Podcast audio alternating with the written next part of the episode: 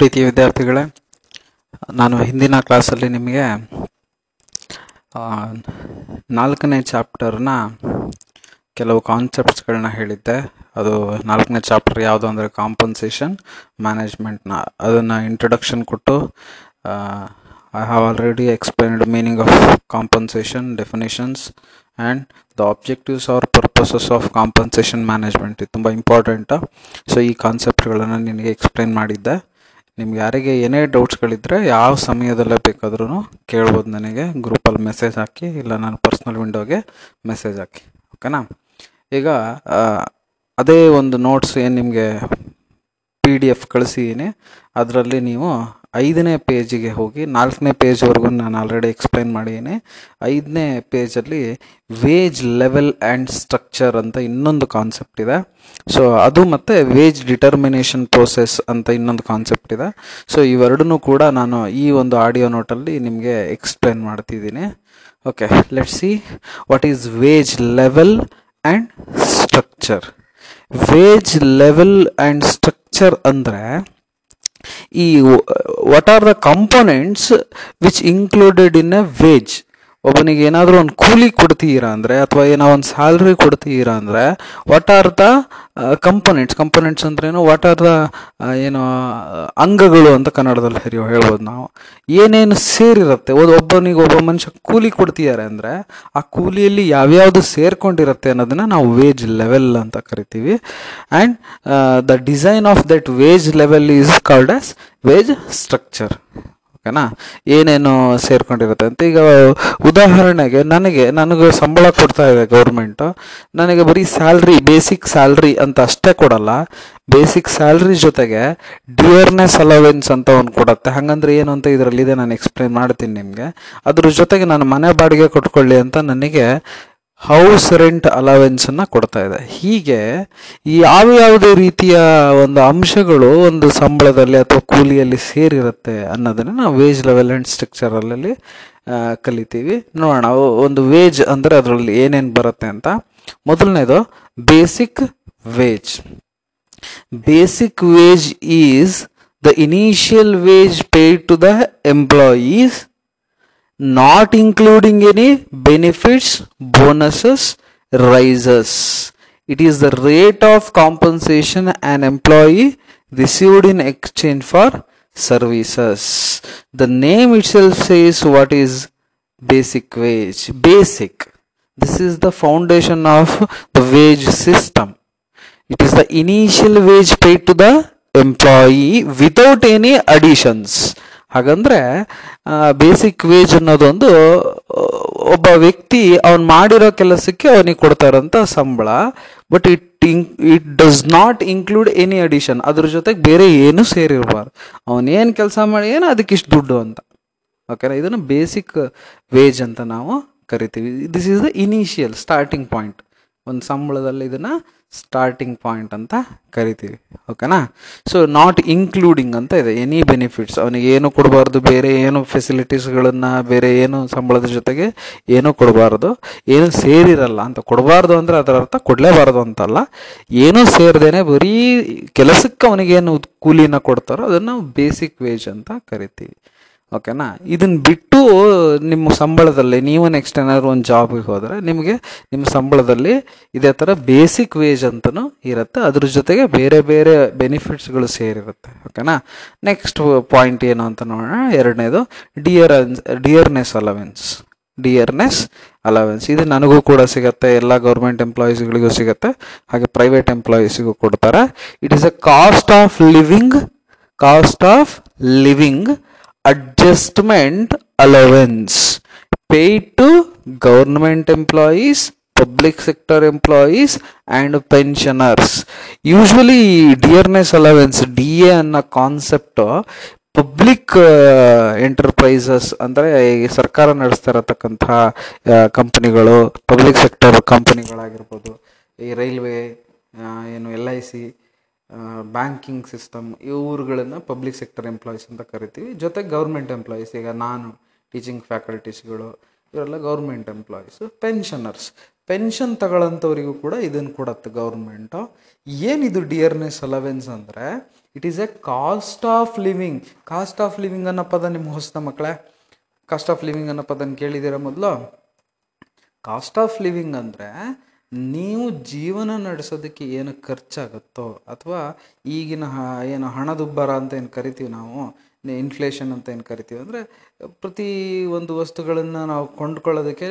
ನಾವು ಜೀವನ ನಡೆಸೋದಕ್ಕೆ ನಮಗೇನು ಖರ್ಚಾಗುತ್ತೋ ಜೀವನ ನಡೆಸೋದಕ್ಕೆ ಅದನ್ನು ನಾವು ಕಾಸ್ಟ್ ಆಫ್ ಲಿವಿಂಗ್ ಅಂತ ಕರಿತೀವಿ so this dearness allowance is paid to employees by the government to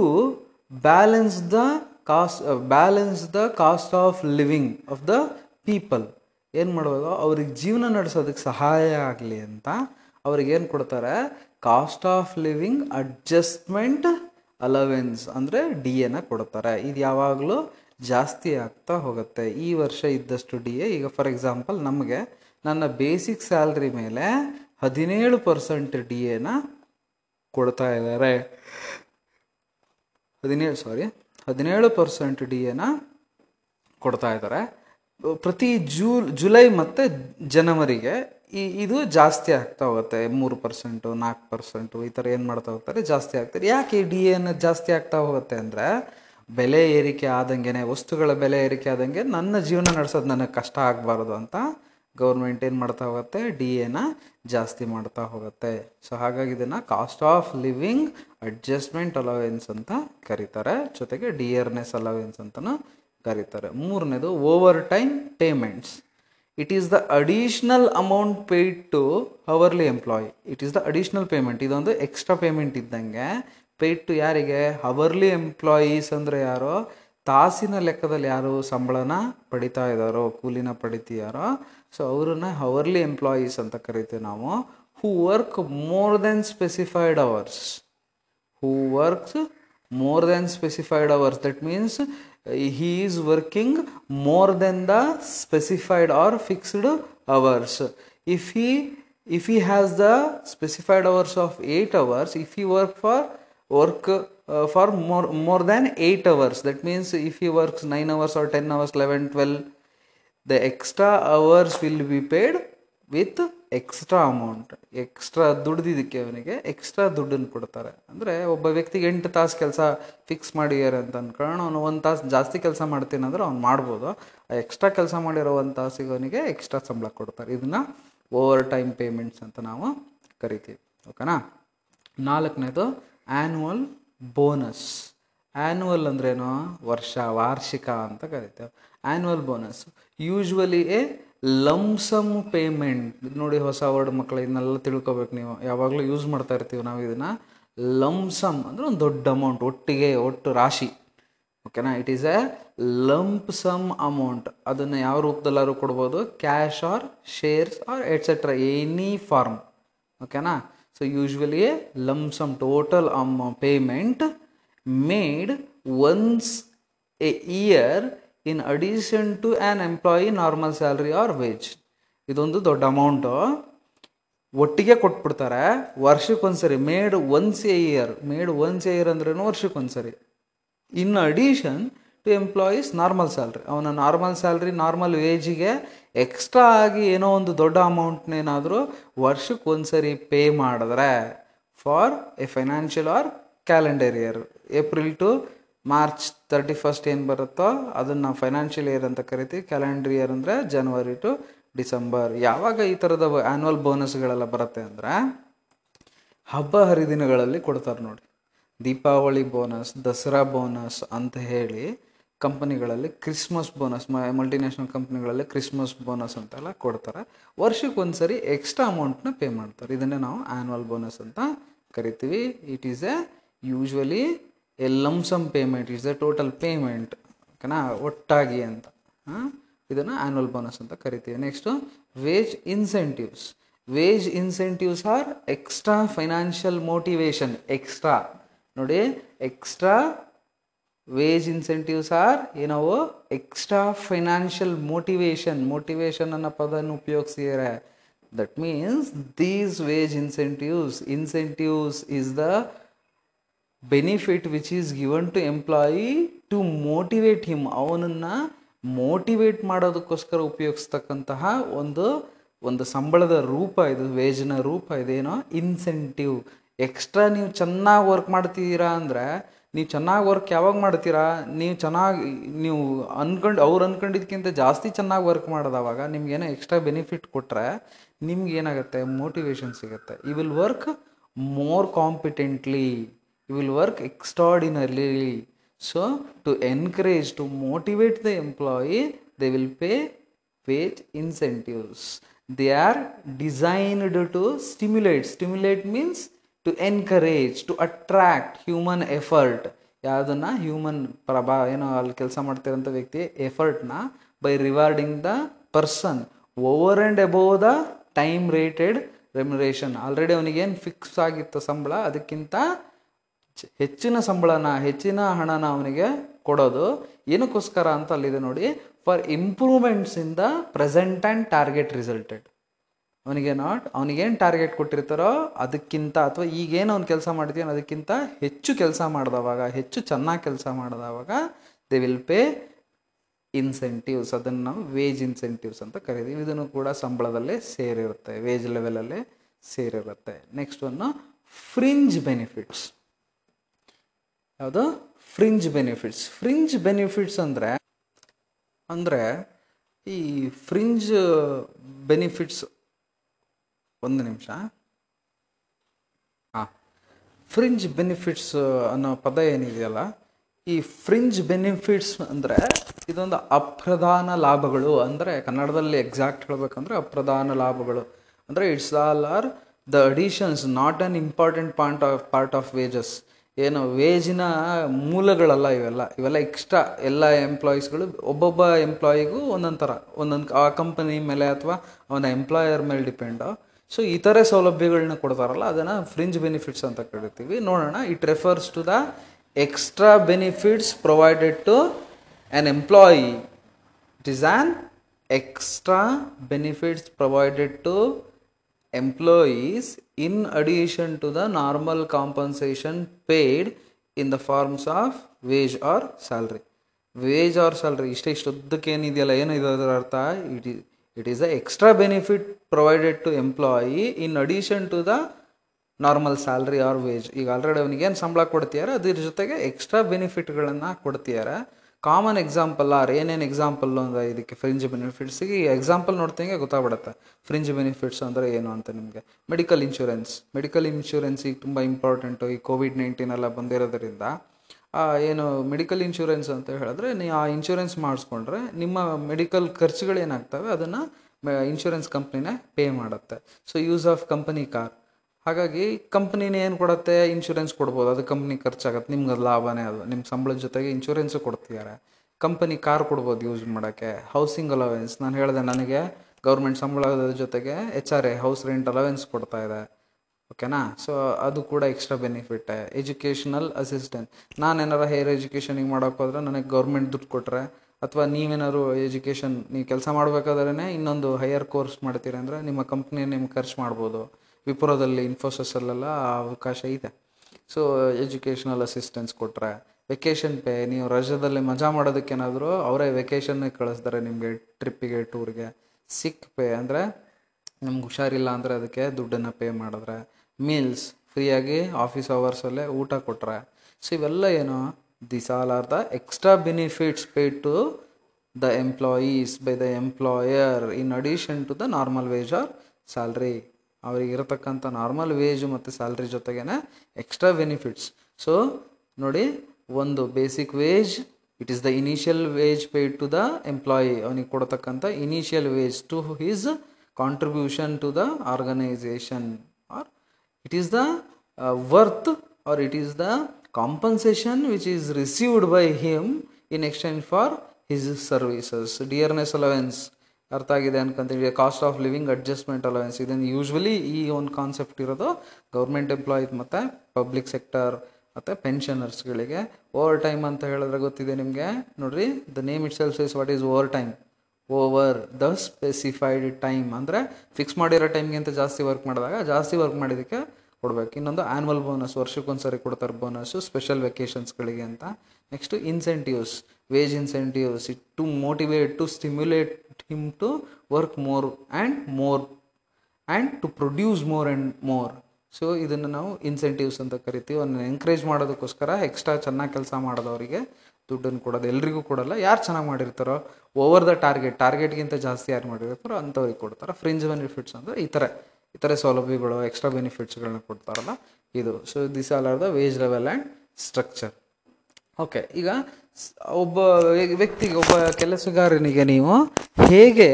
ವೇಜನ್ನ determine ಮಾಡ್ತೀರಾ ಡಿಟರ್ಮೈನ್ ಮಾಡೋದಂದ್ರೆ ನಾವು ವೇಜನ್ನ ಫಿಕ್ಸ್ ಮಾಡೋದು ಒಬ್ಬನಿಗೆ ಹತ್ತು ಸಾವಿರ ಸಂಬಳ ಒಬ್ಬನಿಗೆ ಹದಿನೈದು ಸಾವಿರ ಒಬ್ಬನಿಗೆ ಇಪ್ಪತ್ತು ಸಾವಿರ ಅಂಥೇಳಿ ಫಿಕ್ಸ್ ಮಾಡಬೇಕಲ್ಲ ಸುಮ್ಮ ಸುಮ್ಮನೆ ಫಿಕ್ಸ್ ಮಾಡೋಕ್ಕಾಗಲ್ಲ ಅದಕ್ಕೊಂದು ಪ್ರೋಸೆಸ್ ಇದೆ ಯಾಕಂತ ಹೇಳಿದ್ರೆ ವ್ಯಕ್ತಿಗಳಿಗೆ ಬೆಲೆ ಕಟ್ಟೋಕ್ಕಾಗಲ್ಲ ಅದಾಯ್ತಾ ಯಾವ್ದಾದ್ರು ವಸ್ತುಗಳಿಗೆ ಏನು ಮಾಡ್ಬೋದು ಅದನ್ನು ತಯಾರಿಸೋಕೆ ಎಷ್ಟು ಖರ್ಚಾಗಿದೆ ನೋಡಿ ಅದಕ್ಕೊಂದು ಲಾಭನ ಫಿಕ್ಸ್ ಮಾಡಿ ಏನು ಮಾಡ್ಬೋದು ಈಸಿಯಾಗಿ ಅದರ ಬೆಲೆನ ಗುರುತಿಸ್ಬೋದು ಬಟ್ ಮನುಷ್ಯನಿಗೆ ಬೆಲೆ ಕಟ್ಟೋದಕ್ಕಾಗಲ್ಲ ಜೀವಕ್ಕೆ ಬೆಲೆ ಕಟ್ಟೋಕ್ಕಾಗಲ್ಲ ಅಲ್ವಾ ಹಾಗಾಗಿ ಒಬ್ಬ ವ್ಯಕ್ತಿ ಮಾಡ್ತಕ್ಕಂತಹ ಕೆಲಸಕ್ಕೆ ವೇಜ್ ಆರ್ ಏನು ಸ್ಯಾಲ್ರಿ ಅಂತ ಕರಿತೀವಿ ಅದನ್ನು ಫಿಕ್ಸ್ ಮಾಡೋದು ತುಂಬ ಸುಲಭದ ಕೆಲಸ ಅಲ್ಲ it it takes lot of time and you should aware about the procedure to follow to follow follow sorry procedure to procedure to be followed in fixing the wages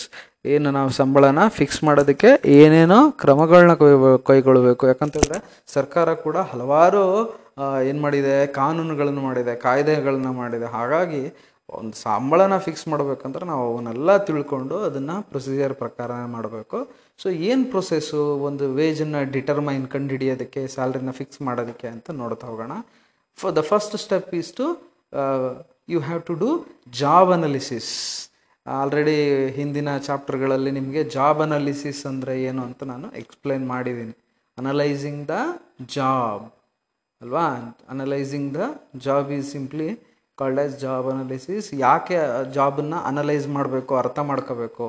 ಅನ್ನೋದು ಗೊತ್ತಿರಬೇಕು ನಿಮಗೆ ಆಲ್ರೆಡಿ ನಾನು explain ಮಾಡಿದ್ದೀನಿ ಅದನ್ನು ನೋಡಿ ಇಲ್ಲೂ ಕೂಡ ಅದನ್ನೇ ಫಸ್ಟ್ ಕೆಲಸನೇ ಅದು ಒಂದು ಜಾಬನ್ನು ಫಸ್ಟು ಅರ್ಥ ಮಾಡ್ಕೋಬೇಕು ಅದರ ಕಷ್ಟ ನಷ್ಟಗಳು ಗೊತ್ತಿದ್ದರೆ ಅದರಲ್ಲಿರೋ ರೂಲ್ಸು ರೆಗ್ಯುಲೇಷನ್ಸು ಅದರಲ್ಲಿರೋ ರಿಸ್ಕು ಅದನ್ನು ಹೇಗೆ ಮಾಡಬೇಕು ಅದು ಕ್ವಾಲಿಫಿಕೇಷನ್ ಏನು ಬೇಕು ಅದೆಲ್ಲ ಗೊತ್ತಿದ್ದರೆ ಮಾತ್ರ ಆ ಜಾಬಿಗೆ ಯಾವ ವ್ಯಕ್ತಿನ ನಾವು ಕೆಲಸಕ್ಕೆ ತಗೋಬೇಕು ಜೊತೆಗೆ ಅವನಿಗೆ ಎಷ್ಟು ಸಂಬಳ ಕೊಡಬೇಕು ಅಂತ ನಾವು ಫಿಕ್ಸ್ ಮಾಡೋಕ್ಕೆ ಸಾಧ್ಯ ಹಾಗಾಗಿ the first step is to make job analysis this involves precisely identifying or systematically identifying the required tasks ಏನೇನು ಕೆಲಸಗಳು ಇದ್ದಾವೆ ಆ ಕೆಲಸದಲ್ಲಿ ಆ ಜಾಬಲ್ಲಿ the knowledge and skills for performing them ಆ ಕೆಲಸ ಮಾಡೋದಕ್ಕೆ ಏನು ನಾಲೆಡ್ಜ್ ಬೇಕು what are the skills required to perform that job and the condition under which they are perform ಯಾವ ಕಂಡೀಷನಲ್ಲಿ ಆ ಕೆಲಸನ ನಾವು ಮಾಡಬೇಕಾಗತ್ತೆ ಏನೇನು ಕಷ್ಟ ನಷ್ಟಗಳಿದೆ ಅಂತ ನೋಡ್ಕೋಬೇಕಾಗತ್ತೆ it basically defines the duties responsibilities of a job you will get the complete information of what are the duties and what are the responsibilities involved in that particular job ನಿಮಗೆ ಜಾಬ್ನ ಅನಲೈಸ್ ಮಾಡೋದ್ರಿಂದ ಅದಕ್ಕೆ ಏನು ಸ್ಕಾ skills ಬೇಕು knowledge ಬೇಕು ಏನೇನು ಟಾಸ್ಕ್ಗಳು ಮಾಡಬೇಕು ಜೊತೆಗೆ ಅದರಲ್ಲಿ ಏನು ಡ್ಯೂಟೀಸ್ ಇದೆ ಏನೇನು ರೆಸ್ಪಾನ್ಸಿಬಿಲಿಟೀಸ್ ಇದೆ ಅನ್ನೋದು ನಿಮಗೆ ಗೊತ್ತಾಗುತ್ತೆ ಗೊತ್ತಾಯ್ತಾ ಸೊ ಇವೆಲ್ಲ ಗೊತ್ತಾದ ಮೇಲೆ ನೆಕ್ಸ್ಟ್ ಸ್ಟೆಪ್ಪಿಗೆ ಹೋಗ್ತೀರಾ you will do the job evaluation ನೋಡ್ರಿ ಇವ್ಯಾಲ್ಯೂಯೇಷನ್ ನಾವು ಕೂಡ ನಿಮ್ಮನ್ನು ಇವ್ಯಾಲ್ಯುಯೇಟ್ ಮಾಡಿ ಮಾರ್ಕ್ಸನ್ನು ಕೊಡ್ತೀವಿ ಹಾಗಂದ್ರೆ ಏನು ನಿಮ್ಮ ಆನ್ಸರ್ಗಳಿಗೆ ಬೆಲೆನ್ ಕಟ್ತೀವಿ ನಾವು ಅಲ್ವಾ ಈ ಇಷ್ಟು ಚೆನ್ನಾಗಿ ಆನ್ಸರ್ ಬರೆದ್ರೆ ಹತ್ತು ಮಾರ್ಕ್ಸು ಇಷ್ಟು ಚೆನ್ನಾಗಿ ಬರೀಲಿಲ್ಲ ಅಂದರೆ ಎರಡು ಮಾರ್ಕ್ಸು ಏನು ಬರೆದಿಲ್ಲ ಅಂದರೆ ಝೀರೋ ಈ ಥರ ಏನು ಮಾಡ್ತೀವಿ ನಾವು ನಿಮಗೆ ಮಾರ್ಕ್ಸ್ನ ರೂಪದಲ್ಲಿ ಇವ್ಯಾಲ್ಯೂಯೇಟ್ ಮಾಡ್ತೀವಿ but the for the jobs they will evaluate in terms of money that means we are going to find the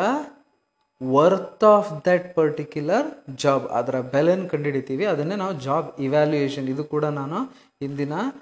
ಕ್ಲಾಸ್ಗಳಲ್ಲಿ ಹೇಳಿದ್ದೆ ಎಲ್ಲ ಮರ್ತಿರ್ತೀರ ನೀವೀಗ ನಾನು ಕೊಟ್ಟಿರೋ ನೋಟ್ಸನ್ನೆಲ್ಲ ನೀವು ಸರಿಯಾಗಿ ಓದ್ತಾ ಹೋದರೆ ನಿಮಗೆ ನೆನಪಾಗತ್ತೆ ಓಕೆನಾ ಸೊ ಜಾಬನ್ನು ಈಗ ನೀವು ಅನಲೈಸ್ ಮಾಡಿ ಅರ್ಥ ಮಾಡ್ಕೊಂಡಿದ್ದೀರಾ ಆ ಜಾಬನ್ನು ಈಗ ಇವ್ಯಾಲ್ಯೂಯೇಟ್ ಮಾಡ್ತೀರಾ ಅದರ ಬೆಲೆನ ಕಂಡುಹಿಡಿತೀರಾ ಹೇಗೆ ನೋಡೋಣ this is the formal process you to assign wage and salary rates to jobs ನೋಡಿ ಫಸ್ಟ್ ಸ್ಟಾರ್ಟಿಂಗ್ ಲೈನಲ್ಲೇ ಹೇಳ್ಬಿಟ್ಟಿದ್ದೀವಿ ಏನೇ it is the formal process it is the normal procedure to find out the or to fix or to assign wage and salary rates to jobs ಒಂದು ಕೆಲಸಕ್ಕೆ salary ರೇಟನ್ನು ಕಂಡುಹಿಡಿಯೋದಕ್ಕೆ ಉಪಯೋಗಿಸ್ತಕ್ಕಂಥ ಒಂದು farm formal process ಇದೆ ಯಾವುದೋ job evaluation this is a systematic technique used to ಇದೊಂದು systematic technique ಏನಕ್ಕೋಸ್ಕರ ಉಪಯೋಗಿಸ್ತಿದ್ದೀವಿ ನಾವು determine the worth of a job ಜಾಬ್ನ ಬೆಲೆಯನ್ನು ಕಂಡುಹಿಡಿಯೋಕ್ಕೆ once the worth is finalised when the jobs worth is finalised it becomes much easier to fix a wage structure that is fair and remunerative ನಿಮಗೆ ಆ ಜಾಬಿನ ಬೆಲೆ ಏನು ಆ ಜಾಬಿಂದ ಕಂಪನಿಗೆ ಎಷ್ಟು ಲಾಭ ಆಗ್ತಿದೆ ಮತ್ತು ಅದರಲ್ಲಿ ಎಷ್ಟು ರಿಸ್ಕ್ ಇದೆ ಆ ಜಾಬನ್ನು ಮಾಡೋದಕ್ಕೆ ಎಂಥವ್ರು ಬೇಕು ಅಂತೆಲ್ಲ ಗೊತ್ತಾದ ಮೇಲೆ you can easily find out the worth of that job ಆ ಒಂದು ಕೆಲಸದಿಂದ ಕಂಪನಿಗಾಗೋ ಲಾಭ ಏನೋ ಎಷ್ಟು ಅದರ ಅವಶ್ಯಕತೆ ಇದೆ ಆ ಕೆಲಸ ಮಾಡೋದಕ್ಕೆ ಏನೇನು ಬೇಕು ಅನ್ನೋದ್ರ ಗೊತ್ತಾಗ್ತಿದ್ದಂಗೆ it is very easy to fix a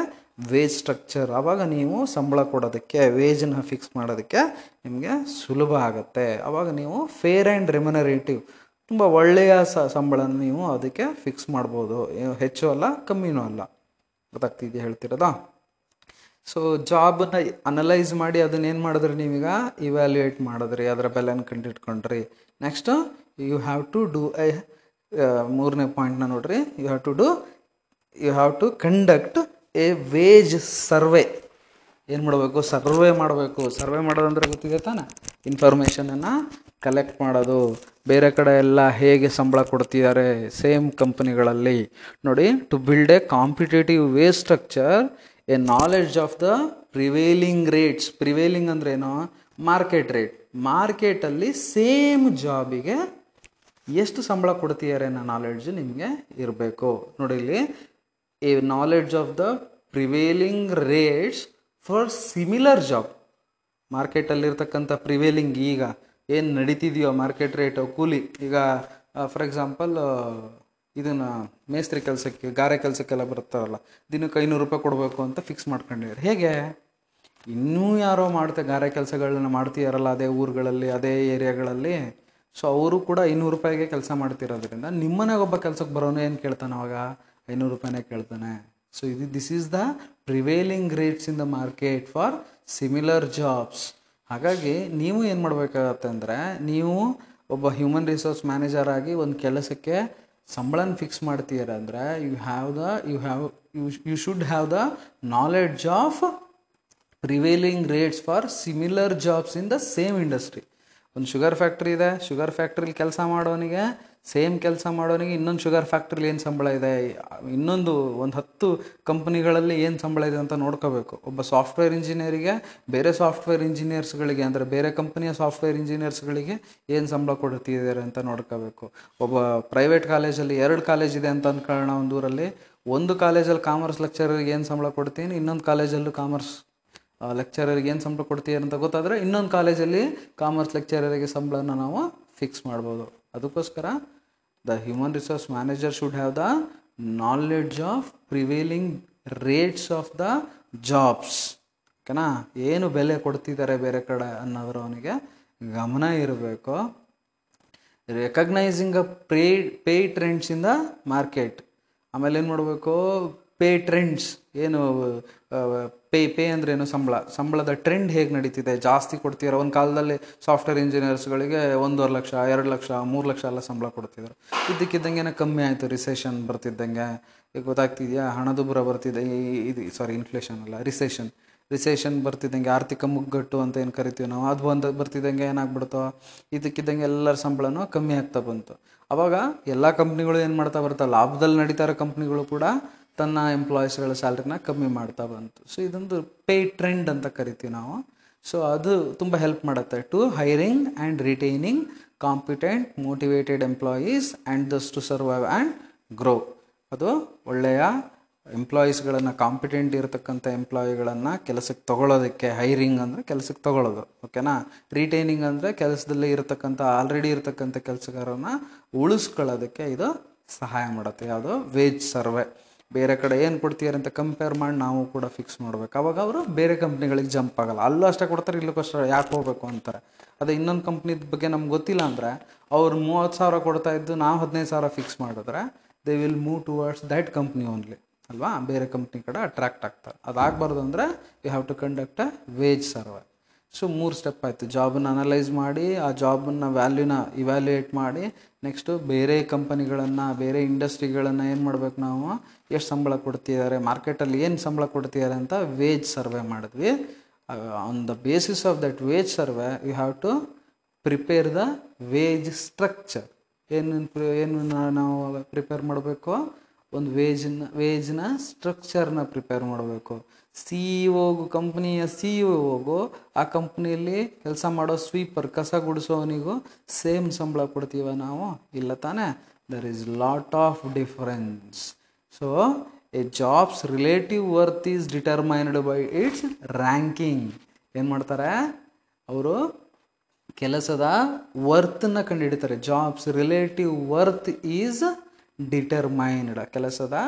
ಒಂದು ವ್ಯಾಲ್ಯೂನ ನಾವು ಜಾಬ್ ಇವ್ಯಾಲ್ಯೂಯೇಷನಲ್ಲಿ ಕಲ್ತಿರ್ತೀವಲ್ವಾ it will be it it will be design that information will be designed as a structure from top to bottom ರ್ಯಾಂಕಿಂಗ್ನ ಕೊಡ್ತಾ ಬರ್ತೀವಿ ನಾವು ಸಿ ಸ್ವೀಪರ್ಗೂ ಸ್ವೀಪರಿಗೂ ಒಂದೇ ರ್ಯಾಂಕಿಂಗ್ನ ಕೊಡ್ತೀವ ನಾವು ಇಲ್ಲ ಅಲ್ವಾ ಹಾಗಾಗಿ ಏನು ಮಾಡ್ತಾ ಬರ್ತಾರವರು they will determined the jobs worth by its ranking ranking ಕೊಡ್ತಾ ಬರ್ತಾರೆ job evaluation through job evaluation ಮಾಡಿರ್ತಾರಲ್ಲ ಅದರ ಇನ್ಫಾರ್ಮೇಷನ್ ಸಹಾಯದಿಂದ and by what the labour market pays for a similar job same ಕೆಲಸಕ್ಕೆ ಲೇಬರ್ ಮಾರ್ಕೆಟ್ ಏನು ಕೆಲಸ ಏನು ಸಂಬಳ ಕೊಡ್ತಿದೆ ಅನ್ನೋ ಇನ್ಫಾರ್ಮೇಷನ್ ನಮಗೆ ವೇಜ್ ಸರ್ವೆಲ್ ಸಿಕ್ಕಿರುತ್ತೆ ನೋಡಿರಿ ಜಾಬ್ ಇವ್ಯಾಲ್ಯೂಯೇಷನ್ನು ಮತ್ತು ವೇಜ್ ಸರ್ವೆ ಅವೆರಡರ ಇನ್ಫಾರ್ಮೇಷನ್ ಇಟ್ಕೊಂಡು ನೀವೇನು ಮಾಡ್ತೀರಾ ವೇಜ್ ಸ್ಟ್ರಕ್ಚರನ್ನ ಫಿಕ್ಸ್ ಮಾಡ್ತೀರಾ ಗೊತ್ತಾಗ್ತಿದೆಯಾ ಮೊದಲನೇದು ರ್ಯಾಂಕಿಂಗ್ ಪ್ರಕಾರ ಕೊಡ್ತಾ ಬರ್ತೀರಾ ಯಾರಿಗೆ ಜಾಸ್ತಿ ಸಂಬಳ ಕೊಡ್ತಾರೆ ಹೈ ರ್ಯಾಂಕ್ ಅಂದರೆ ಹೈ ಪ್ರೊಫೈಲ್ ಅಂತ ಏನು ಕರಿತೀವಿ ಅವರಿಗೆ ನೆಕ್ಸ್ಟು ಸೇಮ್ ಜಾಬಿಗೆ ಬೇರೆ ಕಂಪನಿಗಳಲ್ಲಿ ಏನು ಸಂಬಳನ ಕೊಡ್ತೀಯಾರ ಮಾರ್ಕೆಟಲ್ಲಿ ಏನು ಸಂಬಳ ಸಿಗ್ತಿದೆ ಅಂತ ಅದನ್ನು ಕೊಡ್ತಾರೆ ಓಕೆನಾ so to get the right pay level the internal rankings and the survey wage rates are combined through the use of graph ನೋಡಿ ನಾವು ಪಿ ಯು ಸಿಲೆಲ್ಲ ನೀವು ಟಾಪ್ ಲೆವೆಲ್ಲು ಏನು ಮಿಡ್ಲ್ ಲೆವೆಲ್ಲು ಆಮೇಲೆ ಲಾಸ್ಟ್ ಟೈಮು ಲಾಸ್ಟಲ್ಲಿ ಏನೋ ಲೋ ಲೋವರ್ ಲೆವೆಲ್ ಈ ಥರದ ಸ್ಟ್ರಕ್ಚರ್ಸ್ಗಳನ್ನ ನೋಡಿದ್ರಿ ಆಮೇಲೆ ಜೊತೆಗೆ ಏನು ಫಾರ್ಮಲ್ ಸ್ಟ್ರಕ್ಚರ್ಸ್ ಇನ್ಫಾರ್ಮಲ್ ಸ್ಟ್ರಕ್ಚರ್ ಅಂತ ಏನೋ ನೀವು ಆರ್ಗನೈಸೇಷನ್ ಸ್ಟ್ರಕ್ಚರ್ ಅನ್ನೋ ಒಂದು ಕಾನ್ಸೆಪ್ಟ್ ಬರುತ್ತೆ ಮೇಲ್ಗಡೆ ಸಿ ಇ ಒ ಬರ್ತಾನೆ ಅವ್ನ ಕೆಳಗಡೆ ಬೋರ್ಡ್ ಆಫ್ ಡೈರೆಕ್ಟರ್ಸ್ ಬರ್ತಾರೆ ಅವ್ನ ಕೆಳಗಡೆ ಡಿಪಾರ್ಟ್ಮೆಂಟಲ್ ಹೆಡ್ಸ್ ಬರ್ತಾರೆ ಅವ್ರ ಕೆಳಗಡೆ ಸೂಪರ್ವೈಸರ್ಸ್ ಬರ್ತಾರೆ ಅದ್ರ ಕೆಳಗಡೆ ಫೋರ್ಮೆನ್ ಅದ್ರ ಕೆಳಗಡೆ ಎಂಪ್ಲಾಯೀಸ್ ಈ ಥರ ಎಲ್ಲ ಇನ್ಸ್ಟ್ರಕ್ಚರ್ ಬರುತ್ತಲ್ಲ ಇದನ್ನು ನಾವು ರ್ಯಾಂಕಿಂಗ್ ಅಂತ ಕರಿತೀವಿ ಇವುಗಳನ್ನು ನಾವು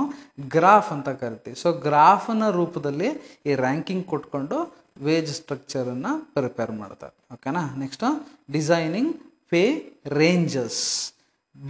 pay ranges pay band ಅಂತ ನಾವು ಇದನ್ನು ಕರಿತೀವಿ the pay range reflects the approximate differences in performance or experience the employer wish to wishes to pay for a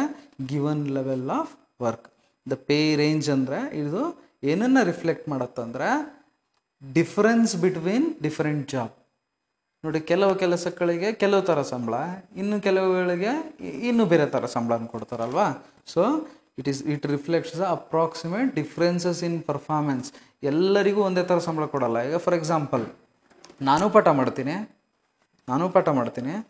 Chandrashekhar sir Shripati sir ಅವರು ಪಾಠ ಮಾಡ್ತಾರೆ ಅವರು ಹದಿನಾರು ತಾಸು ಪಾಠ ಮಾಡ್ತಾರೆ ನಾನು ಹದಿನಾರು ತಾಸು ಪಾಠ ಮಾಡ್ತೀನಿ ಅವ್ರಿಗೆ ಜಾಸ್ತಿ ಸಂಬಳ ನನಗೆ ಕಡಿಮೆ ಸಂಬಳ ಯಾಕೆ ಬಿಕಾಸ್ ಆಫ್ ದ